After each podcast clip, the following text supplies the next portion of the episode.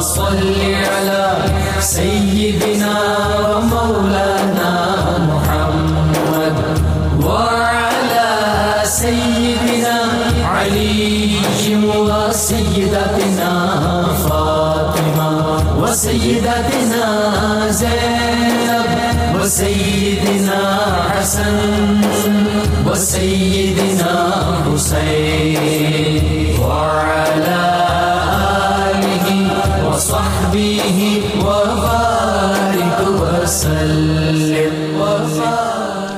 الحمد لله رب العالمين والصلاة والسلام على سيد الأنبياء والمرسلين اللهم صل على سيدنا ومولانا محمد وعلى آله وصحابه مبارک وسلم وسلم علیہ. دنیا کی تمام دیکھنے والوں، تمام چاہنے والوں، تمام پیار کرنے والوں کو، اور جہاں جہاں تک اس وقت میری آواز کو سنا اور مجھے دیکھا جا رہا ہے، جنید اقبال کی جانب سے انتہائی محبت کے ساتھ، السلام علیکم. ایک بار پھر ناظرین، آپ کو پر نور صبح میں صبح نور کے ساتھ میں دل کی گہرائیوں سے خوش آمدید کہتا ہوں اور آئیے بلا توقف چلتے ہیں۔ حضرت ابو انیس محمد برکت علی علیہ رحمہ کی تعلیف اسماء النبی کریم صلی اللہ علیہ وآلہ وسلم سے رسول اللہ صلی اللہ علیہ وآلہ وسلم کا ایک اسم مبارک پڑھنے اور سننے کی سننے کی سعادت حاصل کرتے ہیں۔ سیدنا ساقی الحوض صلی اللہ علیہ وآلہ وسلم۔ ہمارے سردار حوض کوثر کے ساقی، درود و سلام بھیجے اللہ آپ صلی اللہ علیہ وآلہ وسلم پر۔ آپ صلی اللہ علیہ وسلم کے آل پاک پر اور صحابہ کرام رضوان اللہ تعالیٰ علیہم اجمعین پر۔ حضرت ابو حریرہ رضی اللہ تعالیٰ عنہ سے روایت ہے کہ نبی کریم صلی اللہ علیہ وآلہ وسلم نے ارشاد فرمایا کہ میرا حوض بہت وسیع ہے، جس کا پانی برف سے زیادہ سفید اور شہد سے زیادہ میٹھا اور دودھ جیسی لذت رکھنے والا ہے۔ اس کے پینے کے برتن ستاروں سے بھی زیادہ حسین ہیں۔ صحابہ کرام رضوان اللہ تعالیٰ علیہ مجمعین نے عرض کیا کہ یا رسول اللہ صلی اللہ علیہ وآلہ وسلم، اس دن آپ صلی اللہ علیہ وآلہ وسلم ہمیں کیسے پہچانیں گے؟ تو آپ صلی اللہ علیہ وآلہ وسلم نے ارشاد فرمایا کہ اس دن تمہاری خاص نشانی ہوگی جو کسی اور امتی کی نہیں ہوگی۔ تم میرے پاس اس حال میں آؤ گے کہ تمہاری پیشانی، تمہارے ہاتھ اور پاؤں وضو کے سبب روشن اور چمکتے ہوں گے۔ ناظرین کرام، آج جس پاک متاہر اور مقدس ہستی کا تذکرہ پاک ہے، عشق آپ کی بارگاہ میں ہاتھ جوڑ کے کھڑا ہے ناظرین۔ یوں کہیے کہ محبت جہاں عروج پہ پہنچتی ہے، وہاں سے آپ کا مقام اور مرتبہ شروع ہوتا ہے۔ سرکار مدینہ صلی اللہ علیہ وآلہ وسلم کے پھپیزاد بھائی اور برادر نسبتی، پیارے چچا جان سیدنا امیر حمزہ رضی اللہ تعالی عنہ کے بھانجے، حضرت زینب بنت جہش رضی اللہ تعالی عنہ کے بھائی سابقن الاولون کی کہکشاں کے چمکتے ستارے۔ ستارے۔ پہلے دو مرتبہ حفشہ پھر مدینہ منورہ کی طرف ہجرت کے شرف سے سرفراز ہو کر صاحب الحجرتین کا لقب پانے والے، مستجاب الدعوات کہلانے والے۔ سرکار مدینہ صلی اللہ علیہ وآلہ وسلم کے قدمین شریفین پر اپنا سب کچھ لٹانے والے شہید احد حضرت عبداللہ بن جہش رضی اللہ تعالیٰ عنہ ناظرین وہ ہستی پاک ہیں کہ جن کا تذکرہ پاک آج انشاءاللہ ہم کرنے کی سعادت حاصل کریں گے۔ بلکہ یوں کہیے کہ ان کے غلاموں کے رجسٹر میں اپنا نام لکھوانے کی کوشش کریں گے۔ جو بیست نبوی صلی اللہ علیہ وآلہ وسلم سے قبل بھی بت پرستی سے نفرت کرنے والے اور دین حنیف کی طرف میلان رکھنے والے، انتہائی پاکیزہ فکر اور ہر قسم کی فرسودہ رسوم سے پاک و صاف تھے۔ شجاعت و بہادری جن کا ترہ امتیاز تھی۔ سرکار دو جہاں صلی اللہ علیہ وآلہ وسلم کے لیے جینا اور سرکار مدینہ صلی اللہ علیہ وآلہ وسلم کے لیے ہی مرنا یعنی ان پر اپنا سب کچھ لٹا دینا، سب کچھ لٹا دینا۔ دراصل حضرت عبداللہ بن جہش رضی اللہ تعالیٰ عنہ کا ناظرین مشن عظیم تھا کہ مشکل ترین ایام میں جن اکابرین صحابہ کرام رضوان اللہ تعالیٰ علیہ مجمعین نے دین اسلام کے لیے اپنی خدمات، بلکہ یوں کہیے کہ اپنا سب کچھ پیش کر دیا، سب کچھ پیش کر دیا، ان میں آپ کا نام، آپ کا اسم گرامی بھی شامل ہے ناظرین، کہ جنہوں نے لا یومن احدکم حتی اکون احب الیہ من والدہی وولدہی والناس اجمعین کی عملی تفسیر بن کر سرکار مدینہ صلی اللہ علیہ وآلہ وسلم کے قدمین شریفین پر اپنا سب کچھ نچھاور کر کے رہتی دنیا تک غلاموں کو پیغام دے دیا کہ غلام ہو تو دراصل ایسا ہو۔ عاشق ہو تو دراصل ایسا ہو۔ یہ وہ ہستی ہیں ناظرین جن کو سرکار مدینہ صلی اللہ علیہ وآلہ وسلم نے اپنی زبان مبارک اپنی زبان مبارک سے ناظرین، دنیا کے گھر کے بدلے، جنت کے محل کی بشارت عطا فرمائی۔ ذرا سوچئے ناظرین کہ ایک میں بلا تمثیل عرض کر رہا ہوں، ایک دینا انسان کا دینا ہوتا ہے۔ ایک کمٹمنٹ انسان کی کمٹمنٹ ہوتی ہے۔ ایک مہر لگانا انسان کا مہر لگانا ہوتا ہے۔ ایک دستخط کرنا انسان کا دستخط کرنا ہوتا ہے، ناظرین۔ لیکن جہاں زبان مبارک سرکار مدینہ صلی اللہ علیہ وآلہ وسلم کی ہو اور بشارت زبان مبارک سے عطا ہو رہی ہو، ناظرین، کہ دنیا کے گھر کے بدلے جن کو جنت کا محل سرکار مدینہ صلی اللہ علیہ وآلہ وسلم دنیا میں عطا فرما دے، ناظرین، تو اس کا مطلب یہ ہے کہ اب اس میں کوئی شک اور شبہ کی گنجائش ہو ہی نہیں سکتی کہ سرکار نے دنیا کو بتا دیا کہ اللہ نے آپ کو کیا مقام اور کیا مرتبہ عطا کیا۔ ہے کہ یہ اعزاز بھی آپ کے مبارک کاندھوں پر سجا ہے کہ حضرت عبداللہ بن جہش رضی اللہ تعالیٰ عنہ پہلے صحابی رسول صلی اللہ علیہ وآلہ وسلم ہیں، جن کو سب سے پہلے کسی فوجی دستے کی کمان عطا ہوئی۔ حضرت عبداللہ بن جہش رضی اللہ تعالیٰ عنہ ناظرین، تمام عمر امام الانبیاء صلی اللہ علیہ وآلہ وسلم کی اطاعت و فرما برداری میں بسر کی اور شہادت کا جام بھی اپنی مرضی کا پیا کہ غزوہ بدر میں بڑی جاں فشانی سے جہاد میں حصہ لیا اور پھر غزوہ احد میں جوان مردی اور جرت کی تاریخ رقم کی کہ میدان احد میں لڑتے لڑتے آپ کی تلوار ٹوٹ گئی، لیکن آپ کے جذبے نہیں ٹوٹے کہ شوق شہادت میں کسی طور سے کمی نہیں آئی۔ حضرت سعد بن ابی وقاص رضی اللہ تعالیٰ عنہ فرماتے ہیں کہ میرے اور حضرت عبداللہ بن جہش رضی اللہ تعالیٰ عنہ کے مابین ایک یادگار اور ناقابل فراموش واقعہ پیش آیا کہ دونوں نے اللہ کی بارگاہ میں غزوہ احد کے دن دعا مانگی کہ یا اللہ، ہمارا کسی سخت اور ظالم دشمن کے ساتھ مقابلہ ہو۔ حضرت عبداللہ بن جہش رضی اللہ تعالیٰ عنہ نے عرض کیا کہ یا اللہ، میرے مد مقابل دشمن انتہائی سخت گیر ہو کہ تیری رضا کے لیے وہ میرے اعضاء کو کاٹ دے اور میں قیامت کے دن تیری بارگاہ میں یوں حاضر ہوں کہ میرا جسم کٹا ہوا ہو تو مجھے مقام اور مرتبہ وہ ملے جس میں رضا تیری شامل ہو یعنی میں اس پر فائز ہو جاؤں اور اسی کے ہاتھوں جامع شہادت مجھے عطا ہو جائے۔ قیامت کے دن تیری بارگاہ میں سرخرو اور کامیاب ہو کر حاضر ہوں۔ حضرت سعد بن ابی وقاص رضی اللہ تعالیٰ عنہ فرماتے ہیں کہ آپ کی دعا قبول ہوئی۔ جس طرح آپ نے دعا مانگی تھی بالکل اسی طرح دشمنوں کو کاٹتے چلے جاتے کہ بالآخر غزوہ احد میں ایک ظالم نے آپ کے جسم مقدس کے مختلف اعضاء کاٹ دیے، بڑی بے دردی کے ساتھ آپ کو شہید کیا، مگر آپ نے اف تک نہ کیا۔ آپ نے جامع شہادت کو نوش فرمایا اور امام الانبیاء صلی اللہ علیہ وآلہ وسلم نے آپ کو سید الشہدہ حضرت امیر حمزہ رضی اللہ تعالیٰ عنہ کے ہمراہ ایک ہی قبر انور میں مدفن فرمایا۔ یہ ناظرین کرام آپ کا مقام اور مرتبہ جس کا تعین ہم جیسے گناہ گار کر نہیں سکتے، بس آج کوشش کریں گے کہ ان کی بارگاہ میں بس ایک عرضی پیش کریں کہ آپ ہمارے ذکر کو یہاں بھی قبول فرما لیجیے اور وہاں بھی قبول فرما لیجیے۔ ہمارے ساتھ جو شخصیات تشریف فرمائیں، یقیناً کسی تعارف کی محتاج نہیں۔ پہلی شخصیت لاہور سے ہمارے ساتھ موجود ہیں، ممتاز عالم دین ہیں، یقیناً کسی تعارف کے محتاج نہیں۔ محترم جناب علامہ محمد احمد برکاتی صاحب۔ دوسری شخصیت کراچی اسٹوڈیوز میں ہمارے ساتھ موجود، ممتاز عالم دین اور اسلامی نظریاتی کاؤنسل کے ممبر، محترم جناب ڈاکٹر عمر محمود صدیقی صاحب اور تیسری شخصیت ممتاز اسکالر محترم جناب ڈاکٹر سید محبوب بخاری صاحب یقیناً کسی تعارف کے محتاج نہیں۔ آپ تینوں احباب کو میری جانب سے السلام علیکم اور خوش آمدید۔ السلام ورحمۃ اللہ۔ علامہ محمد احمد برکاتی صاحب آپ سے آغاز کر رہا ہوں۔ بڑی کمال شخصیت صاحب کہ عشق جن کی بارگاہ میں ہاتھ جوڑے کھڑا ہو اور محبت جن سے خیرات لیتی ہو وہ ہیں حضرت عبداللہ بن جہش رضی اللہ تعالیٰ عنہ۔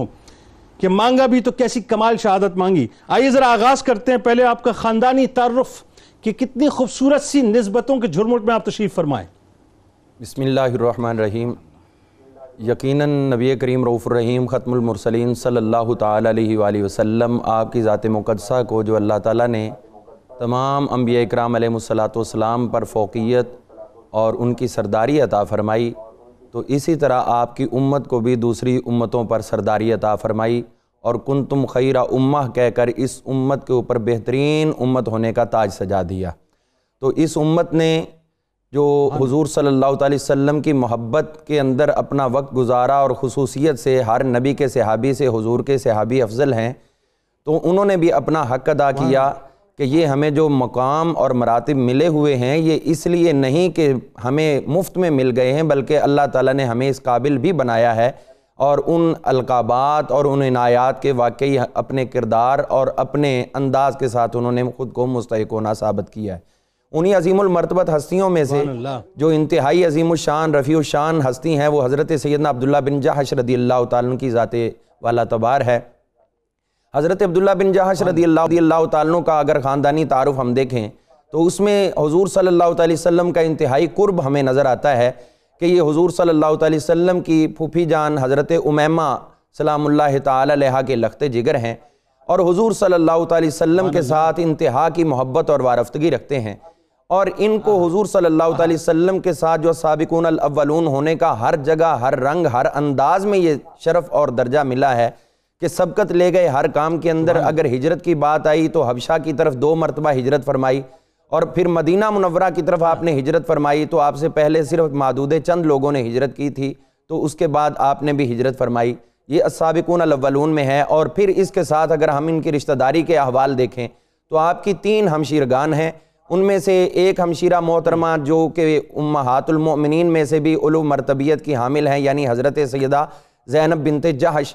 رضی اللہ تعالیٰ عنہ یہ آپ کی ہمشیرہ محترمہ ہیں اور دوسری آپ کی ہمشیرہ محترمہ حضرت حمنہ رضی اللہ تعالیٰ عنہ ہے۔ اور اسی طرح آپ کی تیسری ہمشیرہ محترمہ ان کا نام حضرت ام حبیبہ ہے۔ اور ان ان کی بھابی کا نام بھی ام حبیبہ اور حقیقی ہمشیرہ کا نام بھی ام حبیبہ ہے۔ یہ حضرت سیدنا عبد الرحمن بن عوف اچھا۔ رضی اللہ تعالیٰ عنہ کی زوجہ محترمہ بنی ہیں۔ تو اس حوالے سے پھر اگر ہم یعنی وہاں سے بھی نسبت مل گئی آپ کو؟ جی جی۔ اس میں ایک انتہائی خوبصورت ہمیں آپ کے ساتھ اگر غور کریں تو آقا کریم علیہ السلام کی خدمت میں آپ کی نسبت ظاہر ہوتی ہے کہ تین خواتین جو آپ کے ساتھ کسی نہ کسی طریقے سے ریلیٹ تھیں ان کو حضور صلی اللہ تعالی وسلم کی زوجہ محترمہ بن کر امہات المومنین میں شامل ہونے کا شرف حاصل ہوا۔ ایک تو آپ کی ہمشیرہ محترمہ ہے حضرت۔ سیدہ زینب سلام اللہ تعالی علیہ یہ حضور صلی اللہ علیہ وسلم کی زوجہ محترمہ ہے آپ کی ہمشیرہ ہیں اسی طرح حضرت ام حبیبہ یہ آپ کی بھابی ہیں۔ اور حضور صلی اللہ تعالی وسلم کی ہمشیرہ محترمہ ہیں۔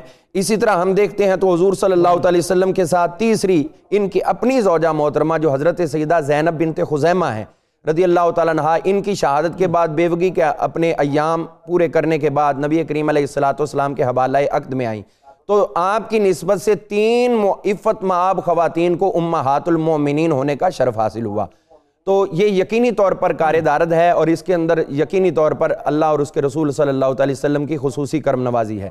السابقون الاولون میں اگر ہم دیکھتے ہیں تو سب سے پہلے جو آپ نے ابھی ذکر کیا کہ جو سریہ بھیجا یہ بھی اولین تھا تو اس میں بھی آپ کو پہلی امارت ملی۔ آپ نے اسلام قبول کرنے والوں میں بھی سبقت لی۔ آپ نے ہجرت کرنے والوں میں بھی سبقت لی۔ اور پھر اس کے ساتھ ساتھ ہم دیکھتے ہیں کہ حضور صلی اللہ تعالی وسلم کی مائیت اور رفاقت کے ساتھ ساتھ جو سب سے بلند مرتبیت حضرت سیدنا عبداللہ بن جہش رضی اللہ تعالیٰ کو حاصل ہوئی ہے۔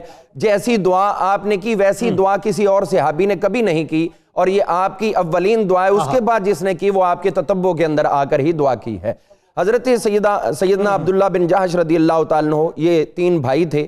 ایک ان کے بھائی عبید اللہ تھے۔ انہوں نے حبشہ کے اندر جا کر نصرانیت اختیار کی۔ ایک ان کے بھائی تھے ابو احمد۔ تو ان کی کنیت ابو محمد تھی اور تیسرے بھائی ان کے ابو احمد تھے۔ ان کی ذرا نگاہ کمزور تھی تو حضور صلی اللہ تعالی وسلم نے کئی مرتبہ ان کو اپنی جگہ پر جو ہے وہ نماز پڑھانے کا بھی شرف عطا کیا جب آپ سفر پر تشریف لے جاتے تھے کبار سے آبا کے ساتھ۔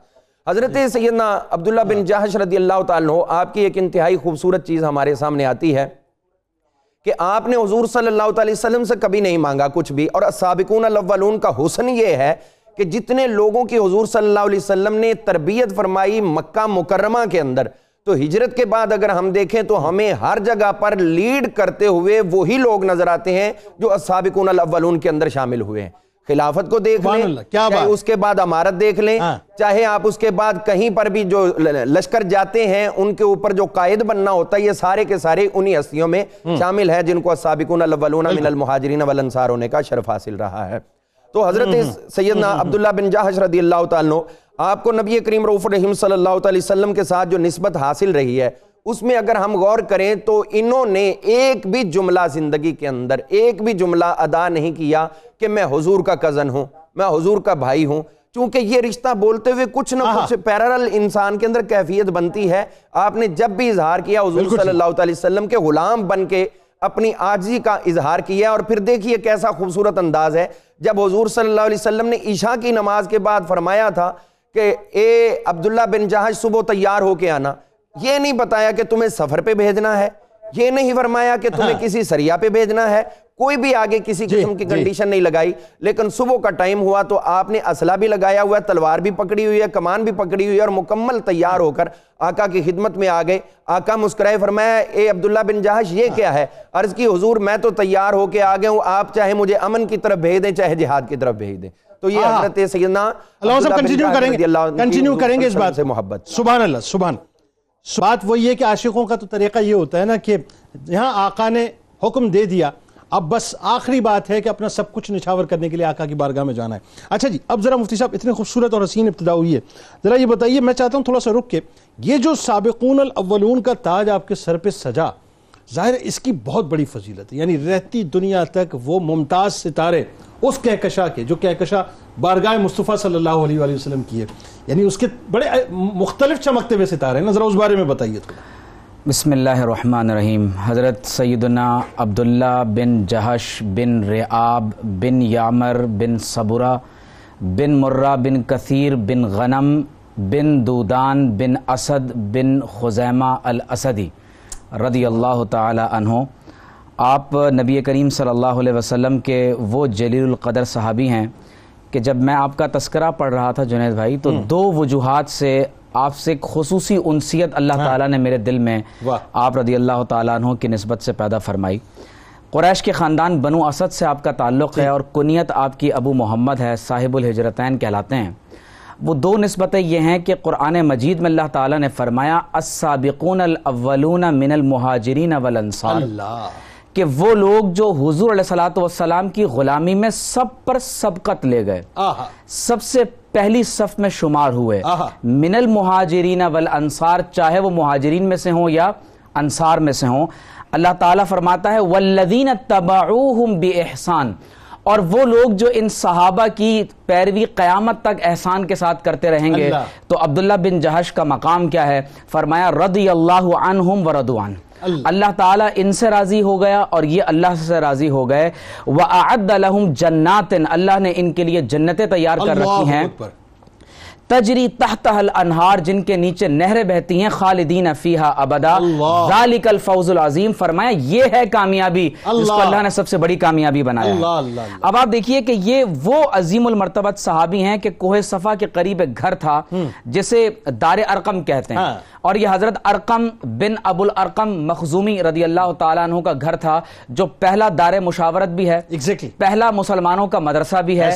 اور وہ پہلا مقام ہے جہاں حضور علیہ والسلام اولین صحابہ کے ساتھ نمازیں ادا بلکہ کرتے یوں تھے کہیے کہ اسلام کا پہلا پولیٹیکل ہب بھی وہی ہے پہلا پولیٹیکل ہب بھی وہی تھا ہاں۔ بہت خوبصورت یہ آپ نے جملہ استعمال کیا اور حضرت عبداللہ بن جہش وہ ہیں جو دار ارقم کے قیام سے اور حضور کے وہاں داخلے سے پہلے ہی سبحان حضور اللہ۔ علیہ السلام کی خدمت میں حاضر اچھا اس میں ایک ایک ایک ایک جی۔ ایک ایک بات پہ ضرور آپ روشنی ڈالیے گا جی، جی۔ جب میں آپ کی حیات طیبہ پڑھ رہا تھا تو میں تو انگشت بدندہ اس اعتبار سے کہ اللہ تعالیٰ کیسے چنتا ہے اور وہی بات ہے سعید روئے جو ہوتی ہیں سعید اروا جو ہوتی ہیں کہ آپ کی جبین اقدس جو ہے کبھی کسی بت کے آگے جھکی نہیں۔ اور دین حنیف پہ آپ پہلے سے قائم تھے یعنی ابھی ظاہری اعلان نبوت بھی نہیں ہوا تھا ذرا وہ بھی دیکھیے بتائیے کچھ شخصیات ایسی ہیں جنہوں نے اپنے کردار اور اپنے دین کو دین ابراہیمی پر دور فطرت کے اندر بھی قائم رکھا۔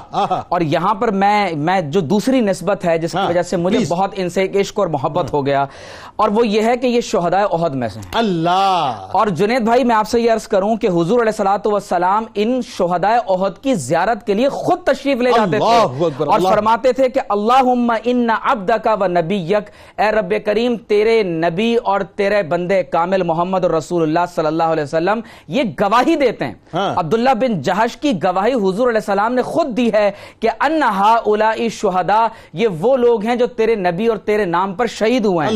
وَأَنَّهُ مَنْ زَارَهُمْ أَوْ يُسَلِّمَ عَلَيْهِمْ إِلَى يَوْمِ الْقِيَامَةِ رَدُّ عَلَيْهِ یا اے رب کریم جو قیامت تک ان شہداء احد کی زیارت کرتا رہے۔ پروردگار عالم تو ان لوگوں کی برکت سے ان لوگوں پر ہمیشہ سلام بھیجتا ہے آپ نے موضوع ایسا ایک جملہ مجھے کہنے دیں۔ جی جی۔ عشق کا ذہن میں آ گیا۔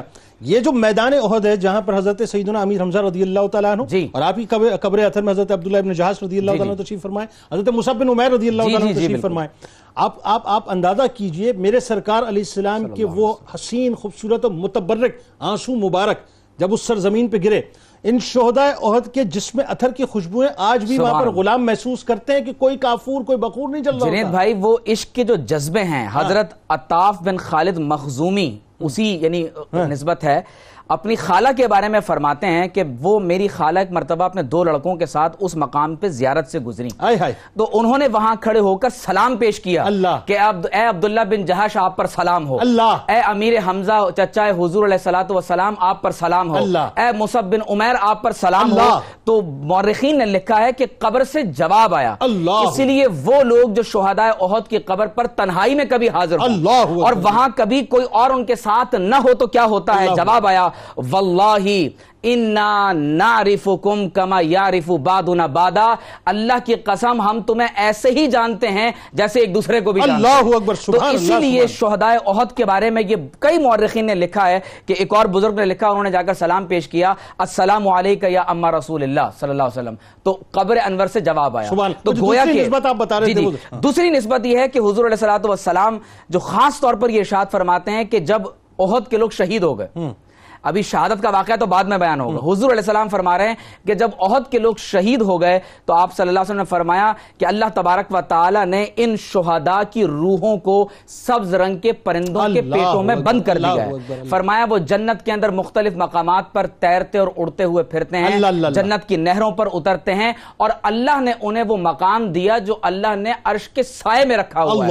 فرمایا کہ یہ وہاں حاضر ہوتے ہیں اور جب اللہ تعالیٰ کی نعمتوں کا ان پر اتمام ہوا تو انہوں نے کہا کہ اے رب کریم ہمیں یہ مقام عطا فرما کہ ہم اپنے بھائیوں کو دنیا میں جا کر یہ نعمتیں بتائیں۔ اللہ، تو اللہ۔ تعالیٰ نے فرمایا کہ تم فکر نہ کرو اللہ نے قرآن کی آیت عبداللہ بن جہش کے بارے میں نازل فرما دی کہ ولا تحسبن الذین قتلوا فی سبیل اللہ امواتا جو اللہ کے رستے میں عہد میں شہید ہوئے ہیں انہیں مردہ گمان نہ کرنا انہیں اللہ کی جناب سے رزق دیا جاتا ہے۔ اللہ۔ اور ایک بات بس میں اور بیان کر دوں کہ جو سورت الانفال کی آیت نمبر اکتالیس ہے وہ عبداللہ بن جہش کے بارے میں نازل ہوئی۔ کہ وَعْلَمُوا أَنَّمَا غَنِمْتُم مِّن شَيْءٍ فَإِنَّ لِلَّهِ خُمُسَهُ۔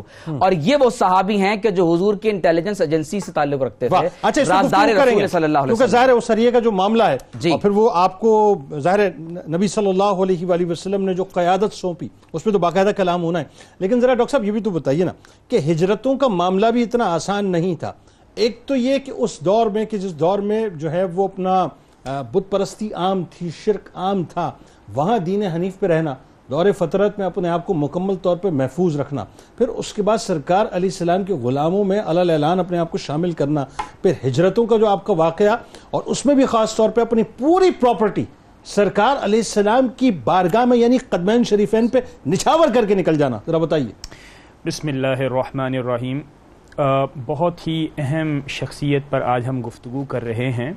اور ان شخصیات پر گفتگو کرنا جنید بھائی اس لیے بھی بہت ضروری ہے کہ حضور اکرم صلی اللہ تعالی علیہ وسلم کی جو سنتیں ہیں یعنی جو قرآن کریم اپنے حال میں اس وقت ہمارے پاس موجود ہے ان کو محفوظ رکھنے والی شخصیات صحابہ کرام ہیں۔ اللہ۔ لہٰذا جتنی عقیدت جتنی محبت اور جتنی تحقیق کے ساتھ آپ کی زندگی پر ہم گفتگو کریں گے وہ دراصل اسی بات کا اظہار ہوگا اور اس کی مرر امیج ہوگی کہ حضور اکرم صلی اللہ تعالیٰ علیہ وسلم نے ہمیں کیا دیا۔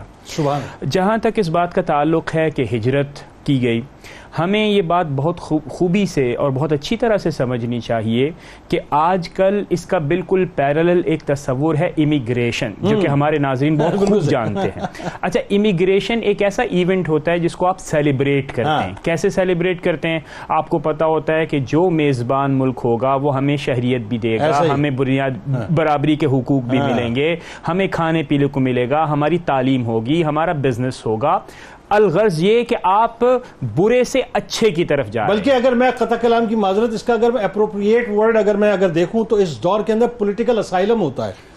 کہ اگر مثال کے طور پہ کسی ملک میں آپ انسیکیور اپنے آپ کو محفوظ کر محسوس کرتے ہیں تو آپ دوسرے ملک میں اپلائی کر دیتے ہیں تو پولیٹیکلی آپ کو جو ہے وہاں سے تحفظ مل جاتا یہ یہ بھی ایک تصور ہے اور امیگریشن کا جو دوسرا تصور ہے وہ یہ ہے کہ اچھے یعنی برے سے اچھے کی طرف۔ بالکل ٹھیک۔ اب یہاں پر جو تصور ہجرت ہے جس کے اوپر ہم حضور اکرم صلی اللہ تعالیٰ علیہ وسلم اور صحابہ کرام کو منطبق کرتے ہیں آپ کی حیات کو تو یہاں پر آپ اپنی ہر اچھی چیز کو چھوڑتے ہیں اور برے حالات میں جاتے ہیں صرف ایک مقصد ہوتا ہے وہ ہے اللہ رب العزت کی خوش اور حضور اکرم صلی اللہ تعالی علیہ وسلم کے لائے ہوئے دین پر عمل کرنا۔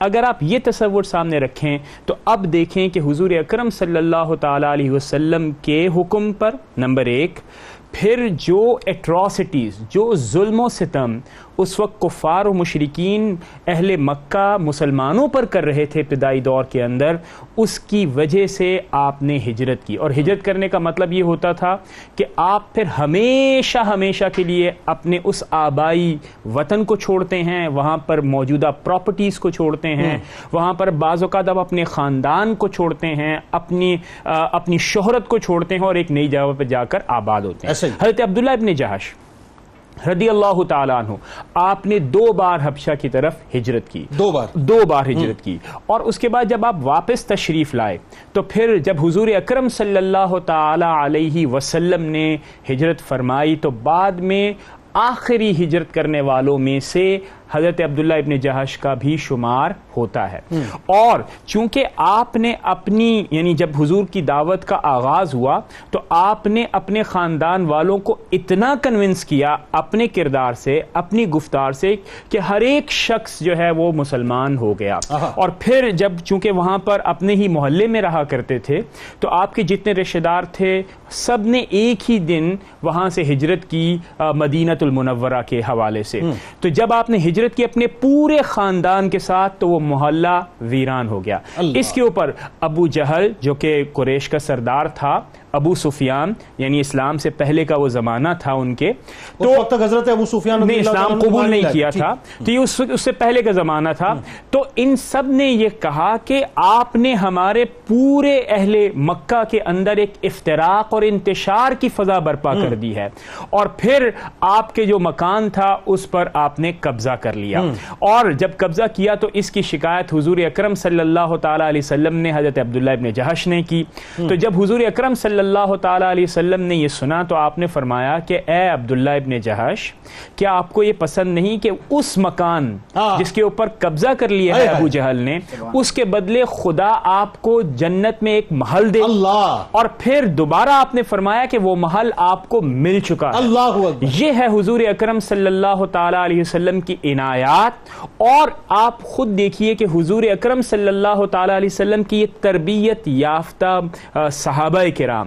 کہ آپ نے اس محل کو ترجیح دی جو کہ جنت میں آپ کو۔ ملنا تھا اور اس کو اس کو آپ نے کبھی بھی حرف شکایت کے طور پر پیش نہیں کیا سبحان اللہ تو جنید بھائی آپ غور کیجیے کہ ایسے تربیت یافتہ صحابہ جنہوں نے اپنا تن، من، دھن سب کچھ صرف اور صرف خدا کی رضا، اس کی خوشنودی کے لیے اپنے آپ کو قربان کر دیا، یہ ہیں وہ مثالیں جو آج بھی ہمارے لیے نمونہ عمل سر، ایک بات خاص طور پہ یہاں رک کے ذرا سے دو باتیں اس میں بڑی ہاں ایک تو یہ کہ ان کا تیقن، ان کا ایمان کتنا مضبوط کہ سرکار علیہ السلام نے جو فرما دیا وہ حق سچ ہے، کہ جو کچھ عطا کر دیا وہ عطا ہو گیا۔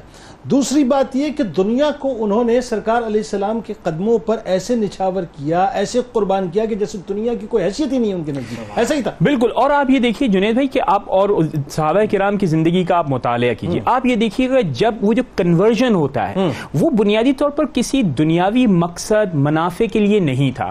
بلکہ آپ یہ دیکھیے کہ ان کا ارلی کنورژن ہے یعنی۔ ارلی دور میں یہ اسلام قبول کرتے ہیں۔ تو دل کا تیقن ہونا تو ضروری اس لیے تھا کہ وہ محض دنیا کو دکھانے کے لیے اسلام نہیں تھا۔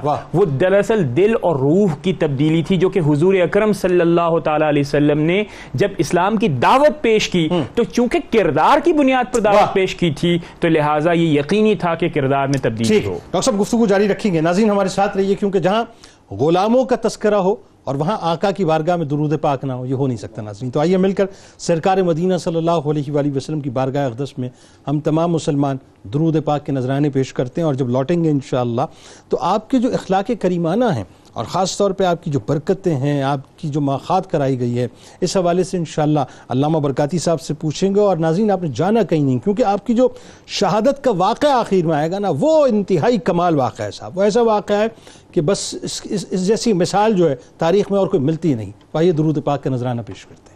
اللهم صل على سيدنا ومولانا محمد وعلى سيدنا علي وسيدتنا فاطمة وسيدتنا زينب وسيدنا حسن وسيدنا حسين وعلى آله وصحبه وبارك وسلم. اللهم صل على سيدنا ومولانا محمد وعلى سيدنا علي وسيدتنا فاطمة وسيدتنا زينب وسيدنا حسن وسيدنا حسين وعلى آله وصحبه وبارك وسلم ایک بار پھر ناظرین، میں آپ کو خوش آمدید کہتا ہوں، صبح نور کی خوبصورت سی براہ راست شریعت میں، اور تذکرہ پاک اتنی حسین اور اتنی ممتاز اور اتنی پاک ہستی کا ناظرین، کہ میں ابھی وقفے پہ سوچ رہا تھا اور اچانک میرے ذہن میں ایک واقعہ آ گیا جو میں نے سوال کی صورت میں مفتی صاحب کے سامنے رکھا تھا۔ لیکن میں چاہتا ہوں کہ چونکہ عشق کی بات ہے اور سننے والے بھی سارے عاشق ہیں، تو عاشقوں کے سامنے عشق کی یہ بات رکھ ہی دوں، ورنہ پھر بخل ہو جائے گا۔ ناظرین کرام، مجھے کچھ عرصے پہلے اور یہ بات میں تواتر سے بہت سے لوگوں سے سن چکا، لیکن مجھے یہ واقعہ میرے بہت ہی ایک قریبی فیملی نے بتایا۔ وہ جب مدینہ پاک حاضری کے لیے گئے ہیں، اور میں آپ دونوں احباب کی بھی توجہ چاہوں گا، بلکہ علامہ صاحب جو لاہور میں موجود ہیں، علامہ برکاتی صاحب، وہ بھی ذرا توجہ اس پہ دیں۔ اور یہ کئی مرتبہ ناظرین سننے کو ملا، یہ ایک مرتبہ نہیں، کئی مرتبہ سننے کو ملا۔ لیکن میں آپ کو ایک واقعہ بتا رہا ہوں۔ ایک فیملی ناظرین، میاں بیوی، کچھ عرصے پہلے کی بات ہے، وہ عمرے کی غرض سے گئے۔ اور جس وقت انہوں نے مدینہ پاک سرکار مدینہ صلی اللہ علیہ وآلہ وسلم کی بارگاہ اقدس میں حاضری دی، تو حاضری دینے کے بعد وہ عہد تشریف لائے اور عہد میں آپ کو جیسا کہ میں نے عرض کیا کہ سیدنا امیر حمزہ رضی اللہ تعالیٰ عنہ اور انہی کے ساتھ حضرت عبداللہ ابن جہش رضی اللہ تعالیٰ عنہ تشریف فرمائے اور حضرت مصب بن عمیر رضی اللہ تعالیٰ عنہ بھی وہاں پہ تشریف فرمائے۔ بارہ وہ وہاں پہ کھڑے ہو گئے بہت ہی عقیدت کے ساتھ اور ظاہر ہے جو ایک غلام ہوتا ہے، ایک محب ہوتا ہے، وہ تو اپنے سر کو جھکا کر بس بارگاہ میں عرض کیا کرتا ہے۔ تو اسی انداز سے میاں بیوی عرض کر رہے تھے۔ تھوڑی دیر کے بعد دعا کے لیے چونکہ انہوں نے ہاتھ اٹھائے ہوئے تھے تو شوہر نے آنکھ کھولی، بیوی کی طرف دیکھا، بیوی نے آنکھ کھولی، شوہر کی طرف دیکھا، دونوں ایک دوسرے کو دیکھنا شروع ہو گئے۔ اور کیفیت یہ ہے کہ کچھ سوال کر رہے ہیں لیکن جواب جو ہے وہ اس کا اظہار نہیں کر پا رہے۔ اور دل ہی دل کے اندر منی من میں باتیں ہو رہی ہیں، آنکھوں آنکھوں میں باتیں ہو رہی ہیں۔ بہرحال جی وہ فاتحہ ہو گئی، دعا ہو گئی۔ دعا ہونے کے بعد دونوں نے ایک دوسرے سے کلام کیا کہ یہ بتائیے یہاں پر کہیں اگربتی جل رہی ہے؟ کہا جی اگربتی نہیں، کوئی بخور، کوئی اور لبان وغیرہ، کہیں نہیں، کچھ نہیں، دور دور تک نشان نہیں۔ تو دونوں نے ایک دوسرے سے سوال بیک وقت کیا۔ کہ آپ کو کوئی خوشبو محسوس ہوئی؟ کہا بہت زیادہ خوشبو محسوس ہوئی۔ انتہائی خوشبو محسوس ہوئی۔ اب دونوں نے ایک دوسرے کی انگلیوں کے پوروں کو سونگنا شروع کیا، تو عالم یہ کہ جیسے پورے وجود کے اندر خوشبو بسی ہوئی ہے، اور ایک جیسے بھپکے ہوتے ہیں خوشبو کے، ایک لپیٹیں جو ہوتی ہیں خوشبو کی، وہ مستقل میدان عہد سے آ رہی تھی نتیجہ انہوں نے یہ نکالا صاحب کہ بات یہ ہے کہ یہ جو مقام اللہ تعالیٰ نے ان کو عطا کیا ہے، پھر اس مقام کو اللہ تعالیٰ اسی انداز سے غلاموں پر آشکار کیا کرتا ہے کہ ان کی مہک رہتی دنیا تک لوگ محسوس کرتے رہیں گے کہ دور دور تک ناظرین، کئی اگربتیوں کا بخور کا نام و نشان نہیں تھا، لیکن وہی بات ہے کہ اس مٹی میں پسینہ مبارک سرکار علیہ السلام کا موجود تھا، آنسو مبارک سرکار علیہ السلام کے موجود تھے اور وجود متحر وہ ہستیاں ناظرین یعنی ان ان ان ان ہستیوں کے وجود، پاک وجود وہاں پر موجود تھے کہ جن کی وجہ سے مستقل وہ وادی جو ہے وہ خوشبوؤں سے مہک رہی ہے اور اسی انداز سے مہکتی رہے گی۔ تو آئیے بات کو آگے بڑھاتے ہیں علامہ صاحب اور آپ کی طرف آتے ہیں۔ یہ تو علامہ صاحب یعنی یوں سمجھ لیجیے، ہستیاں اپنے وجود کا پتہ خود دیتی ہیں۔ اور وہی بات ہے، غلام تو جو ہیں، وہ بنیادی طور پر خوشبوؤں سے پہچان لیا کرتے ہیں کہ وہاں پہ موجود ہیں۔ اچھا جی سوال میں آپ سے یہ کرنا چاہ رہا ہوں، اور بنیادی طور پہ یہ بتائیے کہ جو آپ کی مواخات ہوئی، اور ساتھ ساتھ جو آپ کا اخلاق کریمانہ ہے کہ جس میں بدر کے موقع پہ ہمیں خاص طور پہ، جو اس کی ہمیں بہت ہی خوبصورت سی مثالیں نظر آتی ہیں، اور آپ کی برکتوں سے، جس انداز سے دین اسلام میں لوگ داخل ہوئے، ذرا اس حوالے سے بتائیے۔ جی یقینی طور پر حضرت سیدنا عبداللہ بن جہش رضی اللہ تعالیٰ جو آقا کریم علیہ السلاۃ والسلام کے تربیت یافتہ اور آپ سے فیض حاصل کرنے والی عظیم شخصیات میں سے ایک ہیں، ان کے فیوز و برکات آگے بھی منتقل ہوئے۔ حضرت، میں ایک بات کرنے سے، اس سے پہلے ذرا ابھی ذکر ہوا تھا حضرت ابو سفیان کے حوالے سے کہ انہوں نے مکان کا جو ہے وہ قبضہ کیا اور فروخت کیا۔ میں تھوڑی سی اس کی وضاحت سامعین کے لیے عرض کر دوں۔ کہ وہ انہوں نے اس بیس پہ اس کو فروخت کیا تھا قبضہ کر کے، چونکہ ان کی دو بیٹیاں ان دو بھائیوں کے گھر میں تھیں، حضرت عبداللہ بن جہش کے۔ عبید اللہ بن جہش کے گھر میں جو تھی حضرت ام حبیبہ، یہ ان کی بیٹی تھیں اور ان کے جو چھوٹے بھائی تھے ابو احمد، ان کے گھر کے اندر ان کی دوسری بیٹی فارعہ یہ تھیں۔ تو اس حوالے سے وہ قریبی ترین رشتہ دار سمجھتے تھے کہ اب اس کے بعد تو کوئی آئے گا نہیں۔ تو لہٰذا کوئی ادھر خالی پڑے رہیں گے تو کچھ چیزیں اٹھا کے لوگ لے جائیں گے تو انہوں نے اس کو فروخت کر دیا۔ تو یہ اپنا حق سمجھتے ہوئے۔ خیر۔ اچھا علاوہ صاحب ذرا سا مجھے موقع دیجیے گا خطا کلام کی معذرت۔ مجھے دو کالرز کو شامل کرنا ہے اور یہیں سے کنٹینیو کرتے ہیں۔ نعیم احمد صاحب ہمارے ساتھ کبیر والا سے ہیں۔ السلام علیکم۔ جی وعلیکم السلام۔ سر کیسے ہیں؟ جی شکر خدا کا صاحب آپ ٹھیک ہیں؟ الحمدللہ ٹھیک ٹھاک۔ آپ ٹھیک ہیں؟ میرا؟ یہ سوال ہے۔ ہاں جی۔ حضرت جاج بن کی کلیت کے بارے میں سوال کرنا تھا میرا۔ اچھا کنیت کیا تھی آپ کی؟ ٹھیک ہے۔ اور سر میرا جی، بہت شکریہ۔ ہیلو۔ اچھا دوسرا؟ سوال آپ کا؟ دوسرا سوال یہ ہے سر میری شادی کو دو سال ہو گئے ہیں۔ تو دو سال سے میرا کوئی بھی کام ایک ماہ تک نہیں لگا۔ اچھا کام آپ کا نہیں ہوتا۔ ٹھیک ہے جی اس حوالے سے علامہ صاحب سے پوچھ لیتے ہیں کہ آپ کو کوئی وظیفہ وغیرہ بتا دیں آپ کو بہت شکریہ۔ آپ نے ہمیں جوائن کیا۔ اگلے کالر ہمارے ساتھ ہیں۔ سید جعفر صاحب السلام علیکم۔ جی وعلیکم السلام۔ جی جعفر صاحب لاہور سے بات کر رہے ہیں آپ فرمائیے۔ جی میرا سوال یہ تھا مبارکباد پیش کرتا ہوں۔ بہت اچھا پروگرام لے کے ہم چل رہے ہیں۔ تو جی، بہت شکریہ چاہتے یہ جو چار دیواری ہے جہاں حضرت امیر آرام ہیں بن عمیر ہیں یہ عبداللہ بن ان کے علاوہ بھی کوئی قبور ہیں جی اس کے اندر؟ اچھا ٹھیک ہے بالکل پوچھ لیتے ہیں علامہ صاحب سے۔ بہت شکریہ آپ نے ہمیں جوائن کیا۔ اچھا علامہ صاحب ایک تو یہ کہ کنیت تو ظاہر مفتی صاحب نے بتائی دی تھی لیکن آپ ذرا اس کو ریپیٹ کر دیجیے۔ اور ساتھ ساتھ کوئی وظیفہ اگر آپ ان کا کام نہیں چلتا وہ بھی بتا دیجیے۔ اور جو باؤنڈری وال بنی ہوئی ہے جہاں پہ حضرت عبداللہ ابن جاش رضی اللہ تعالیٰ عنہ حضرت سیدنا امیر حمزہ رضی اللہ تعالیٰ عنہ حضرت مصب بن عمیر رضی اللہ تعالیٰ عنہ تشریف فرما ان کے علاوہ بھی کوئی اور صحابی وہاں پر ہے پلیز ذرا بتائیے۔ جی کنیت آپ کی ابو محمد تھی اور اس پہ بھی میں ایک بات عرض کر دوں۔ آپ کی جو ابھی سوال آپ نے پہلے فرمایا اس کے ساتھ یہ ریلیٹ بھی ہے کہ آپ کے جو مواقعات کے اندر بھائی بنائے گئے تھے حضرت عاصم رضی اللہ عنہ تو ان کو بھی اللہ نے ایک بیٹا دیا انہوں نے بھی اس کا نام محمد رکھا اور حضرت عبداللہ بن جہش رضی اللہ تعالیٰ کا بھی ایک بیٹا تھا اس کا بھی نام آپ نے محمد رکھا۔ تو یہ اوپر دونوں بھائی تھے اور نیچے دونوں نے اپنے نام جو آقا کریم علیہ الصلوۃ والسلام کی نسبت اختیار کرتے ہوئے اپنے صاحبزادوں کے رکھے ہیں۔ تو جہاں تک یہ بات ہے کہ وہ باؤنڈری کے اندر تو یقینی طور پر اس باؤنڈری کے اندر تمام صحابہ اکرام رضوان اللہ علیہ مجمعین کی قبور مبارکہ ہیں جو ستر شہید شہید ہوئے تھے۔ اور یہ اصل میں جب وہاں نہر نکالی جانے لگی تھی تو حضرت امیر معاویہ رضی اللہ نے اعلان کر دیا تھا کہ یہاں سے نہر گزرنی ہے مدینہ منورہ کے لیے میٹھے پانی کے لیے۔ تو مزارات کی منتقلی پھر کروائی گئی ایک جگہ پر تو ان کی حفاظت کے لیے جو ہے وہ باؤنڈری وال لگا دی گئی تاکہ قبور مبارکہ کی حفاظت رہے۔ اور وظیفے کی جو بات ہے اس کے لیے بے شمار وظائف موجود ہیں۔ تو زیادہ تر آپ جو ہے وہ یا راضی کو یا نافع ہو اس کو پڑھیں اپنے نام کے اعداد نکال کر تو انشاءاللہ اللہ تعالیٰ رزق بھی دے گا اور اس میں خیر و برکت بھی عطا فرمائے گا۔ انشاءاللہ۔ تو میں آپ بات وہیں سے کنٹینیو کیجیے ہاں جی اس سوال کی طرف آتا ہوں۔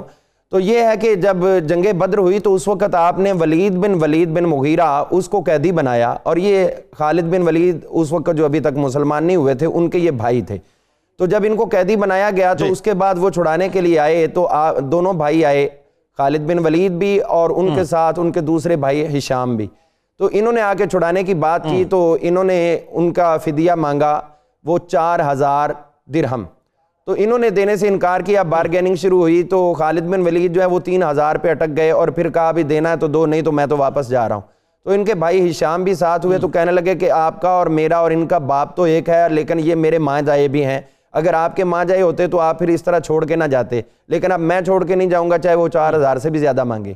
تو یہ پھر واپس آئے انہوں نے چار ہزار درہم ان کو دیا اور وہ وہاں سے لے کر جب واپس ان کو گئے ہیں ولید بن ولید کو تو جب ذوالحلیفہ کے مقام پر پہنچے تو یہاں آ کر انہوں نے کہا بھی اب میں ایک دفعہ واپس جا رہا ہوں۔ کیوں جی؟ انہوں نے کہنے لگے کہ میں تو اسلام قبول کر چکا ہوں۔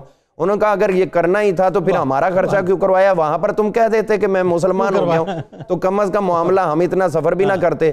انہوں نے کہا کہ نہیں اس کے باوجود مجھے خاندان کی یہ عزت عزیز ہے کہ کوئی یہ انگشت نمائی نہ کرے کہ پیسے بچانے کے لیے یہ مسلمان ہوئے ہیں بلکہ میں اخلاص قلب کے ساتھ حضور کا غلام بن رہا ہوں۔ اب اس کے بعد جب یہ واپس آئے ہیں تو ایک موقع پر حضور صلی اللہ علیہ وسلم ابھی فیضان کی بات عرض کر رہا ہوں کہ آپ کا حضرت عبداللہ بن جہاج کا فیضان آگے کہاں کہاں تک پہنچا ہے۔ تو ہوا یہ کہ اس وقت آپ نے جب ولید بن ولید بن مغیرہ آگے آقا کی خدمت میں انہی کے آزاد کردہ تو حضور صلی اللہ علیہ وسلم نے ایک موقع پر ارشاد فرمایا کہ خالد جیسا شخص جو ہے وہ اسلام سے دور رہے یہ بات سمجھ آنے والی نہیں ہے یہ کب تک دور رہے گا؟ لو اتانا خالد اکرم نہ ہو اگر خالد بن ولید ہمارے پاس ہے تو ہم اس کو بہت زیادہ عزت دیں گے۔ اس کو پتہ نہیں ہے تو دنیا کے پیچھے بھاگ رہا ہے ہم دنیا میں بھی عزت دیں گے آخرت میں بھی دیں گے۔ اب ولید بن ولید نے ان کو خط لکھا کہ حضور تو اتنی تمہارے اوپر شفقت رکھتے ہیں باوجود اس کے کہ آپ نے جو ہے حضور صلی اللہ علیہ وسلم کے چچا اور دیگر سب کو شہید کیا ہے حضرت عبداللہ بن جہش وغیرہ کو لیکن اس کے باوجود حضور کا جو بہر بے کراں ہے کرم و عنایات کا وہ تمہارے لیے ابھی تک بھی موجزن ہے لہٰذا تم دیر نہ کرو۔ تو اس چیز نے ان کو اسلام کی طرف مائل کیا۔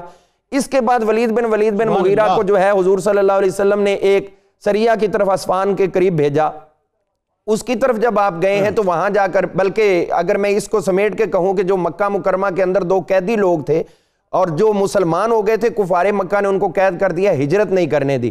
ان میں سے بھی ایک حشام بن آس تھے۔ تو یہ جا کر وہ بڑا طویل واقع اختصار نرز کر رہا ہوں کہ وہاں جا کر جو عورت ملی، اس کی نشاندہی انہوں نے جاسوسی کرتے ہوئے پیچھے جا کر ان کو رہا کروایا، آپ کی انگلی بھی زخمی ہو گئی۔ تو وہاں سے جب ان کو لے کے آئے تو یہ ہشام جو تھے، ایک ان کے بھائی تھے اور جن کو رہا کروایا وہ بھی ہشام تھے۔ ان کو جا کے جب اسلام کی دولت ملی تو انہوں نے اپنے بھائی عمر بن آس سے کہا۔ یعنی ولید نے خالد بن ولید کو کہا اور ہشام نے عمر بن آس کو کہا۔ تو یہ دراصل حضرت سیدنا عبداللہ بن جہش کی برکت تھی کہ یہ دونوں جلیل القدر ہستیاں مسلمان ہوئیں اور پھر پوری تاریخ انسانیت گواہ ہے کہ اس طرح اپنے زمانے کے اندر انہوں نے کیسی عظیم ترین فتوحات کی۔ ایک میں اور بھی چیز ریلیٹ کرنا چاہوں گا۔ جب آپ کی شہادت ہوئی وہ تو باقی کریں گے اسکالر ہمارے۔ تو میں اشارہ دے کے عرض کرنا چاہتا ہوں کہ جب آپ کی شہادت ہوئی تو آپ کی حضرت مصب بن عمیر رضی اللہ عنہ کی زوجہ اور حضرت عبداللہ بن جہش کی جو ہمشیرہ تھیں حضرت حمنہ یہ بہت زیادہ روتی تھی کہتی تھی کسی کا ایک کسی کا کسی رنگ میں میرا تو ہر طرف سے ہی نقصان ہوا یعنی دنیاوی۔ ہاں۔ لیکن آخرت کی برکت کی امید ہے کہ میرے خامد بھی شہید ہو گئے جو شبیہ مصطفیٰ تھے۔ اور پھر اس کے ساتھ میرے بھائی بھی شہید ہاں۔ ہو گئے جو سابقون الاولون کے بہترین مصداق تھے۔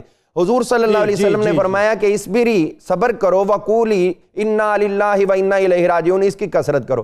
اور اب اس کے بعد ان کا آگے شرف یہ ہوا کہ حضرت طلحہ بن عبید اللہ رضی اللہ عنہ ان کے ساتھ ان کی شادی ہوئی حضرت حمنہ کی۔ اور حضرت طلحہ کو یہ شرف حاصل رہا کہ آپ کے ہاں آپ کے حبالہ عقد میں حضور صلی اللہ علیہ وسلم کی چار ازواج متحرات کی ہمشیرگان آپ کی زوجہ بنی ہیں۔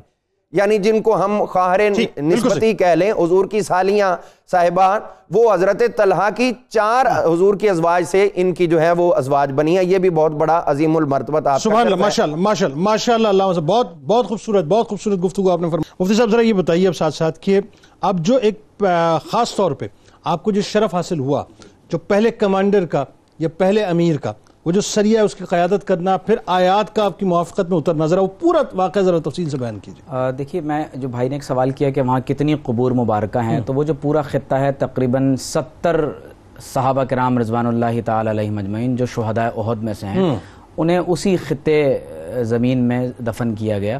لیکن بالخصوص ایک اور جلیل القدر صحابی جو اسی احاطے میں مدفون ہے جہاں سید الشہداء امیر حمزہ رضی اللہ تعالیٰ عنہ ہیں۔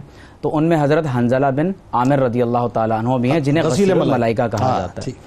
اور جو بات آپ نے کہی کہ وہاں جو بھی جاتا ہے وہ الگ کیفیت محسوس کرتا ہے تو اس کی وجہ یہ ہے کہ خصوصی طور پر حضور علیہ السلام کی دعا یہ ہے کہ قیامت تک جو لوگ بھی وہاں شہدہ عہد کو سلام کریں گے وہ اللہ کے اذن سے ان کو سلام کا جواب بھی نائت فرماتے ہیں۔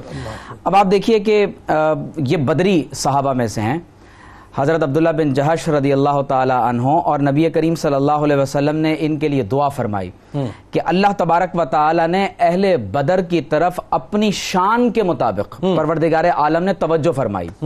اور حدیث شریف میں ہے کہ لعل اللہ اطلع علی اہل بدر۔ اللہ نے ان کی طرف توجہ فرمائی اور فرمایا کہ اعملوا ما شئتم فقد غفرت لکم۔ اے اہل بدر تم جو چاہو کرو میں نے تمہاری مغفرت کا اعلان فرما دیا ہے۔ تو عبداللہ بن جاش رضی اللہ تعالیٰ عنہ بدری صحابہ میں سے ہیں۔ پھر آپ کا ایک لقب ہے آپ کو المجدع فی سبیل اللہ کہا جاتا ہے۔ مجدہ عربی میں کہتے ہیں جس کی ناک کان اعضاء کو کاٹ دیا گیا۔ تو یہ آپ کا خاص لقب ہے۔ مسئلہ کیا گیا اس کو بھی ذہن میں رکھا جائے۔ حضرت سعد بن نبی وقاص رضی اللہ تعالیٰ عنہ فرماتے ہیں کہ نبی کریم صلی اللہ علیہ وسلم نے ایک روز ارشاد فرمایا کہ لب اب آسن علیکم رجلا میں تمہارے لیے ایک ایسے شخص کو امیر مقرر کرنے والا ہوں کہ جو تم میں سب سے زیادہ بھوک اور پیاس کو برداشت کرنے والا ہے۔ انتہائی صابر۔ اب آپ دیکھیے کہ حضرت عبداللہ بن جیش ہجرت حبشہ کی طرف اور ہجرت مدینہ منورہ میں خود کو یہ ثابت کر چکے ہیں کہ اپنا سب کچھ حضور علیہ السلام کے نام قربان کرنے والے اور میں یہ بھی معلومات میں اضافہ کرتے چلوں تمام احباب کے کہ آپ حضرت سیدہ سویبہ رضی اللہ تعالی عنہا کے رضائی بیٹے بھی ہیں۔ جی، جی۔ اس کا مطلب یہ ہوا کہ محمد رسول اللہ صلی اللہ علیہ وسلم کے رضائی بھائی بھی اس رشتے سے آپ قرار پاتے ہیں۔ آپ دیکھیے کہ حضرت عبداللہ رضی اللہ تعالیٰ عنہ حضور علیہ والسلام کے رازدار صحابی ہیں۔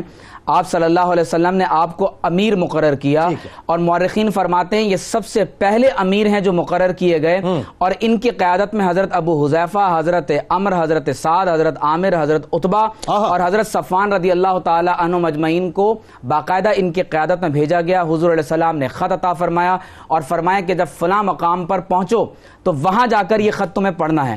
تو آپ کو حکم دیا گیا کہ طائف اور مکہ کے درمیان نخلا کے مقام پر پڑاؤ ڈالو۔ آج جب آپ نے وہ خط کھول کر دیکھا اور فرمایا کہ قریش 28 کی 30 میل بنتا جی، تقریباً۔ قریش کی خفیہ سرگرمیوں پر باقاعدہ توجہ کی جائے۔ تو دو آیات ہیں جو آپ کے بارے میں نازل ہوئیں۔ یس عن الشہر الحرام قتال فی قل قتال فیہ کبیر۔ یہ جو باقاعدہ رجب سے متعلق کہ کیا ان مہینوں کے اندر جنگ و قتال حرام ہے یا جائز ہے اس سے متعلق یہ آیت عبداللہ بن جہش کے پہلے سریہ کے بارے میں نازل ہوئی اور یہ وہ پہلے صحابی ہیں کہ جنہوں نے سب سے پہلے وَعْلَمُوا أَنَّمَا غَنِمْتُم مِّن شَيْءٍ فَإِنَّ لِلَّهِ خُمُسَهُ حضور علیہ الصلوۃ والسلام کی خدمت میں مال غنیمت پیش کیا اور اس میں سے جو خمس کا حصہ تھا وہ نبی کریم صلی اللہ تعالی علیہ وسلم کی بارگاہ اقدس میں اچھا یہ۔ جماعت الثانی کا آخر تھا بالکل جی آخری حصہ تھا اور ان کو اندازہ نہیں تھا ہاں۔ کہ وہ جس کو قتل کرنے جا رہے ہیں تو کیا وہ رجب کا مہینہ مطلب وہ ایک؟ پروپیگنڈا انہوں نے کیا تھا بنیادی طور جی، پر مخالفین exactly نے اس کو ہی۔ ایگزیکٹیوٹ کیا بالکل ایسا ہی۔ تو آپ کی ہی حق میں یہ آیات نازل اللہ تبارک و تعالی نے یہ دو آیات مقدسہ انہی کے حق میں ورنہ جو غزوہ بدر اور شہداء احد کے لیے آیات ہاں، ہیں۔ تو ان میں اور السابقون الاولون میں عبداللہ بن جہش رضی اللہ تعالیٰ عنہ ضرور شامل ہیں۔ ڈاکٹر صاحب آخر میں آپ کی شہادت منفرد دعا، منفرد شہادت۔ بتائیے۔ بسم اللہ الرحمن الرحیم۔ حضرت عبداللہ بن جہش رضی اللہ تعالیٰ عنہ، جیسے کہ ابھی اس سے پہلے والی تاریخ میں ہمیں پتہ چلا تو حضرت عبداللہ بن جہش نے غزوہ احد سے پہلے دعا مانگی۔ اور دعا کچھ ایسی تھی کہ یا میرے پروردگار ہم اس غزوہ میں شریک تو ہو رہے ہیں میرا مقابلہ ایک مضبوط دشمن سے کرنا۔ اور وہ دشمن مجھ پر غالب آئے اور مجھے قتل کرے۔ اور مجھے قتل کرنے کے بعد میری ناک کو کاٹے میرے کان کو کاٹ دے۔ اور جب یہ سب کچھ ہو جائے اور میں تیری راہ میں قربان ہو جاؤں۔ تو جنید بھائی ذرا غور کیجیے گا۔ حضرت عبداللہ ابن جہش فرما رہے ہیں کہ جب میں اس طرح قربان ہو جاؤں اور تیری بارگاہ میں پیش ہوں۔ اور پھر تو اب تو جب سوال کرے مجھ سے کہ اے عبداللہ ابن جہش اس حال میں کیسے؟ یہ تمہارے جسم کے ساتھ کیا ہوا؟ تو میں اس وقت آپ کو جواب دوں کہ اے اللہ تعالی تیری خوشنودی۔ اور تیرے بھیجے ہوئے رسول حضرت محمد مصطفیٰ صلی اللہ تعالیٰ علیہ وسلم کی راہ میں میں نے اپنے آپ کو قربان کیا۔ تو حضرت جنید تو جنید بھائی آپ غور کیجیے کہ آپ دیکھیے کہ یہ دعا آپ کی قبول ہوئی۔ اور جب آپ کی یہ دعا قبول ہوئی تو اس سے بڑھ کر کوئی اور مقام نہیں ہو سکتا۔ اسی دعا کے بعد پھر آپ نے میدان جنگ میں بہت ہی بہادری کے ساتھ جنگ میں شریک ہوئے جو آپ کے پاس پہلے سے تلوار موجود تھی۔ اس کو آپ نے اتنے زوردار انداز میں استعمال کیا کہ وہ تلوار میدان جنگ میں ٹوٹ گئی۔ حضور اکرم صلی اللہ تعالی علیہ وسلم کی بارگاہ میں حاضر ہوئے اللہ ایک روایت کے مطابق آپ نے کھجور کی شاخ آپ کو پیش کی جو کہ۔ تلوار میں بدل گئی ہاں۔ ایک اور روایت میں دیکھا جائے تو یہ آتا ہے کہ آپ نے ایک ایسی تلوار دی جس کا دستہ کھجور کی شاخ کا بنا ہوا تھا ہائے ہائے اور پھر اس تلوار سے آپ لڑتے ہوئے آپ نے جامع شہادت کمال یہ صحابی۔ تھے اور ایمان کیسا مضبوط تھا کہ دست مصطفیٰ صلی اللہ علیہ وآلہ وسلم سے جو کھجور کی شاخ عطا ہو رہی ہے دراصل یہی تلوار ہے اسی سے لڑنا ہے۔ اسی سے لڑنا ہے۔ واہ واہ۔ اور اس کا نام ارجون تھا۔ اور مورخین نے لکھا کہ یہ پھر آپ کے خاندان میں چلتی چلی گئی کیونکہ یہ اعزاز تھا کہ حضور اکرم صلی اللہ تعالی علیہ وسلم نے آپ کو دیا ہے۔ پھر جو اب بڑا اعزاز ہے کہ حضور اکرم صلی اللہ تعالی علیہ وسلم کے چچا حضرت امیر حمزہ کے ساتھ آپ مدفون ہوئے۔ اللہ تو یہ بڑے بڑے اعزازات ہیں حضرت عبداللہ ابن جہش کے ساتھ جڑے ہوئے جنہیں جتنے بھی کمال کے ساتھ دیکھا جائے اور اعزاز کے دیکھا جائے سے دیکھا جائے تاریخ میں آپ کا نام اور آپ کے کارنامے سنہرے حروف سے لکھے جانے کوئی دوسری علامہ صاحب آخر میں فائنل کامنٹ بالکل وقت نہیں ہے بس کچھ سیکنڈز ہیں۔ حضرت زینب بنت جہش سلام اللہ علیہ جو سوگ آپ نے تین دن بعد ختم کیا۔ حوالے سے ذرا یہ بتائیے ذرا۔ جی یہ اس طرح ہے کہ جب آپ کی شہادت ہوئی تو ظاہر ہے حضرت سیدہ زینب بنت جہش نے ایک بھائی کے طور پر ان کی شہادت پہ بہت زیادہ افسوس کیا، اظہار تعصف کیا۔